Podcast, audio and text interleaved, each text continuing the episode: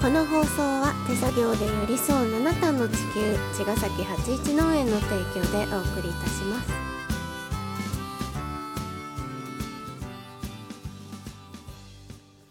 皆さんこんばんは八一農園園長ゆうですこんばんは、ファーマーアキラです。八一オーガニックラジオ、本日もよろしくお願いし。ますこのオーガニックラジオがねうん、始まって本当に2回目ぐらいうん、のうんと放送がうん、「ビーガン野菜うん、って知ってる?」っていうタイトルだったの確か。うん、で結構聞かれて聞いてくださってるんですけど回数。うん、あの改めて、うん。もうそろそろ200回に近いのね、うん、うあのん、放送。うん、でその最初の頃のことをずっと振り返ってんだけど最近自分で。うん、なんかあのービーガン野菜ってじゃあなんかまたそういうことも振り返ろうかなと思ってて。うん、うん、うんとまあ私たちビーガンでしょ今ね。うん、6年ぐらい。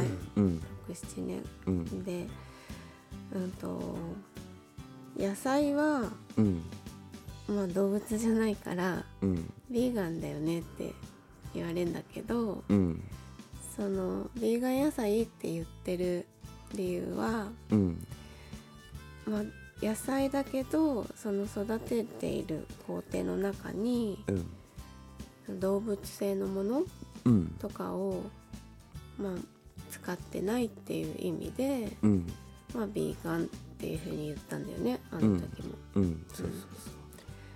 でそれはうんと動物性の飼料っていうの？うん、を、まあ、有機野菜の場合はうん、使ってるうん、ことがほとんどだよね。うん、そうなのかな？うん。うん。でもそのたくさん使うか使わないかは農家さんによるんでしょ？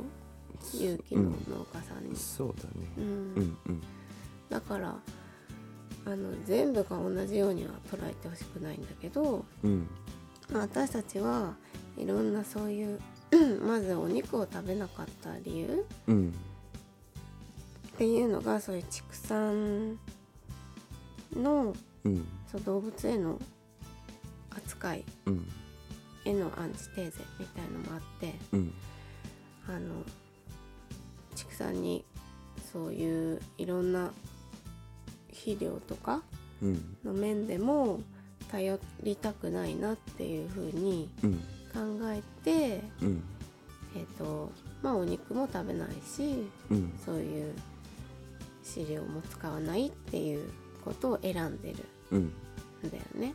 うん、うん、だからまあ生活とともにそういう畑な営みでもうん、ビーガンうん。だからビーガン野菜っていうふうに言ったんだと思うんだけど合ってる？うん、そうね。工業畜産のその副産物で出てくる堆肥？うん。あの糞尿っていうやつだね、うんうんその工業畜産的なそういう恩恵にあやかって自分たちはその、えー堆肥を使ってうん。農業をしてしまうと結局はそこに依存があるよねってことで、うんうん。うん、で例えば生活の中で鳥を飼っていてうん。自分たちがね、うんううん。ん、そういった鶏粉とかを活用するとかそういうことに関して僕は全然否定がないからうん。動物性を否定するっていうよりはまあそうだね。そういう工業畜産から生み出されてきた副産物を利用することによって結局は工業畜産に依存する。うん農業になってしまうっていうことを避けたいっていうか、それだけなので、うん。うん、なんか動物性を全く使わなければいいとかそういうことではないってうんういうか、ん。そこら辺はまあいろんな人の考え方もあると思うけどうん。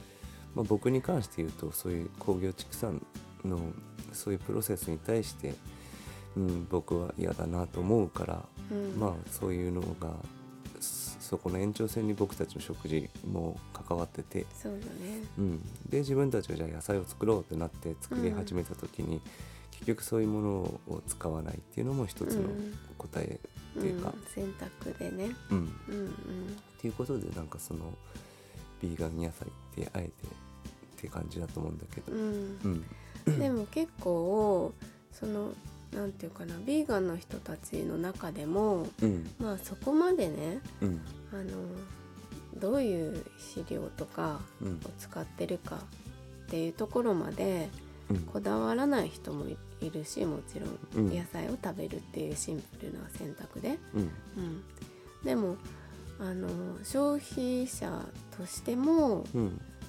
なんかそうやってなんていうのかなビーガンでうんあの無肥料うん。を選びたいっていう人結構やっぱりたどり着いてくれるからさ、うんうん。あの不幸期に。うん。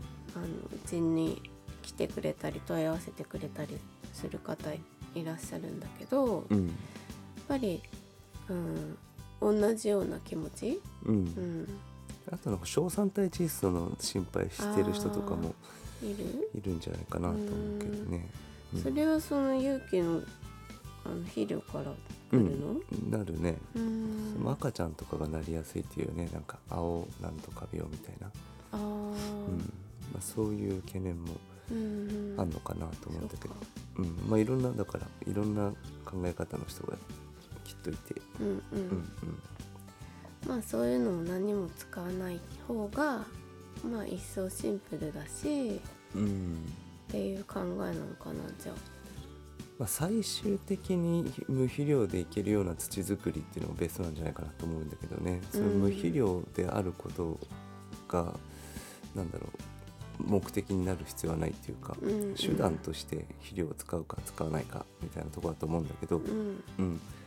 まあ、でも土を良くしていこうっていうところを目指していくと、うん。まあ、微生物を増やしていくっていうところで、うんあのまあ、そこに生えてくる草とか、うん。うん、そういったものだけでもやっていけると思うから、うん。まあ、最終的にその本当に無肥料なでも育つ土みたいなところを目指すのが僕は目的かなと思うんだけど、うん。うん。